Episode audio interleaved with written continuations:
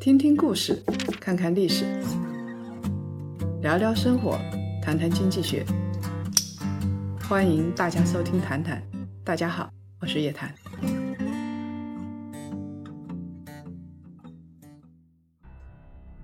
谈笑们，周五好，欢迎收看本期《谈谈之牛熊交易所》。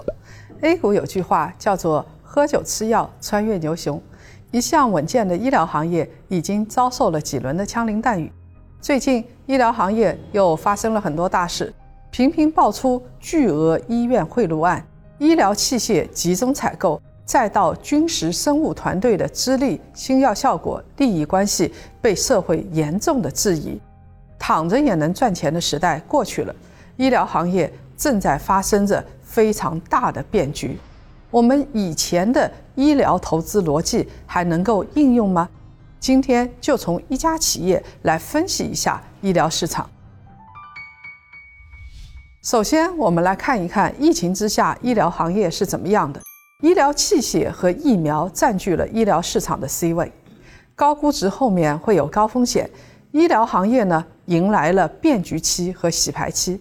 二零二零年，医疗行业走出了波澜壮阔的大行情。尽管估值已经不低了，但是医疗股的投资依然是如火如荼。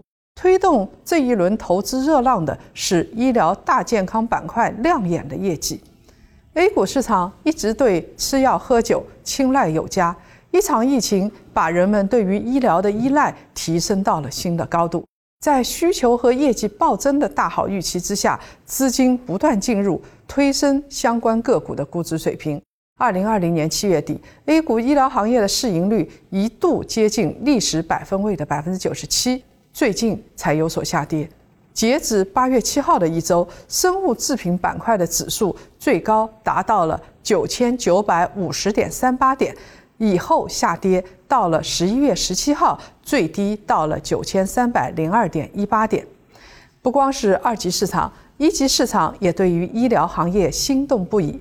根据企查查三季度大数据报告，国内三季度的投融资事件同比下降了百分之二十二点零四，但是医疗健康领域的融资事件反而在逆势上涨，同比上升了百分之三十九，排在所有领域的第一位。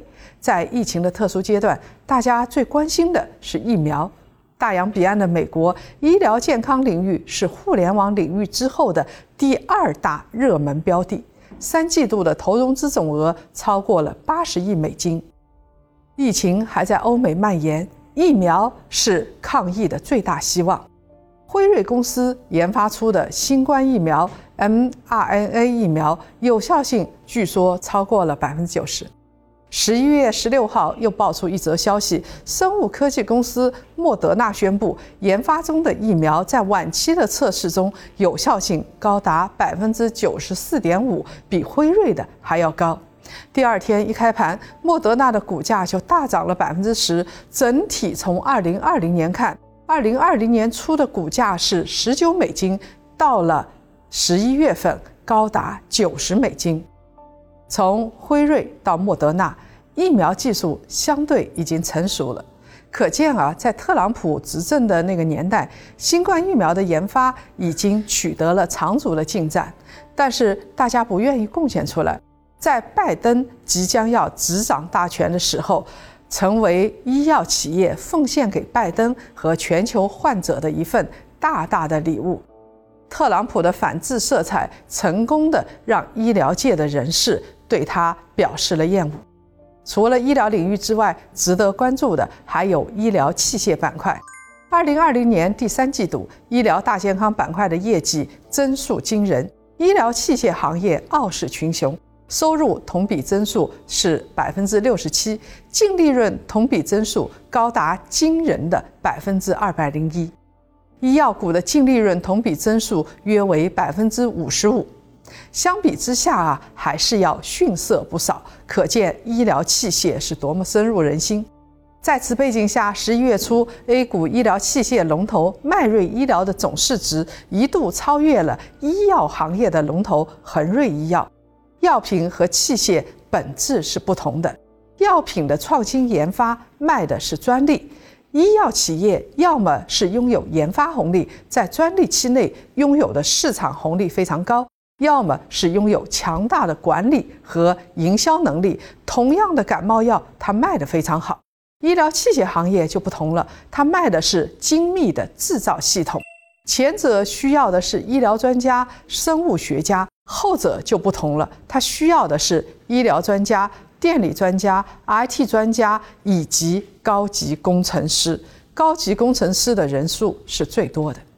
医疗器械本质上是为医疗服务的精密制造业，研发的过程是螺旋式的改进型的进步。医疗器械研发是跨学科的综合性的产物。这就像华为这样的企业，一旦有了技术护城河，仿制难度是相当大的，涉猎的专业也很多。拥有了护城河之外，就可以有长期稳定的发展期。医疗器械行业是有宽阔的护城河的，存在高专业性、高专利的壁垒，产品的品质取决于多个专利的协同作用。拥有了护城河，医护人员用习惯了之后，他们不太可能放弃一种医疗器械，转用另外一种医疗器械。那我们先说一说龙头企业是迈瑞医疗，它的护城河为什么宽呢？因为啊，它在医疗器械方面呢，确实是有优势的。二零二零年受疫情的影响，在第一波疫情当中，迈瑞的呼吸机。这种医疗设备就交付了将近十三万台，呼吸机单月达产三千台，比较以往是增长了三倍，订单排期延续到了六月份，根本就是供不应求。到九月份，迈瑞的呼吸机产能提升到了每个月五千台，还是供不应求。医疗器械维持着强者恒强的局面。市场对于头部医疗器械的认可，依靠的是产品优势、品牌优势、售后服务、医生使用路径依赖这多个方面。新进入的产品啊，一时之间是没有办法去颠覆这个细分市场的。比如说，我们常见的 CT 机品牌呢，主要有机翼、西门子、飞利浦。佳能这四家，这四家在国内的占有率达到百分之三十二、百分之二十六、百分之二十二、百分之十一，占据了市场份额的百分之九十。那国内的 CT 机想要去代替这国际四大品牌，就相当的困难，要实现进口替代是一个漫长的过程。最近，心脏支架开始了大规模的集中采购，一刀下去，价格被砍到了脚脖子。对于乐普医疗这样的医疗器械公司，是一个沉重的打击。而且，医疗行业估值越来越高，相应的来说，风险也越积越高。最先受到当头棒喝的是站在浪潮顶端的医疗器械行业。主要是十一月初发生的大事件。十一月五号，国家冠脉支架集中带量采购拟中选结果正式公布，一个原价是一万三的心脏支架，现在大概只要七百块钱左右。市场原本的预期是每一台一千块钱左右。当年药品行业的集采格局重塑，滥竽充数的。低端的药企倒下的一大片，但是恒瑞这样的大型头部药企杀出重围。现在医疗器械的集采又来了，哪些企业会胜出？哪些会被市场淘汰？接下来我们分析一家医疗器械的企业，详细的跟大家说一说，怎么样在医疗器械的大浪淘沙过程中练就一双火眼金睛。好了，本期谈谈牛熊交易所的内容就先分享到这儿了。想看完整版的视频，想了解更多的干货知识吗？在首页搜索“谈谈之牛熊交易所”，点击购买就可以获得二十期的完整独家的视频。关键是全是干货，我们不说虚的。那么咱们下次再见。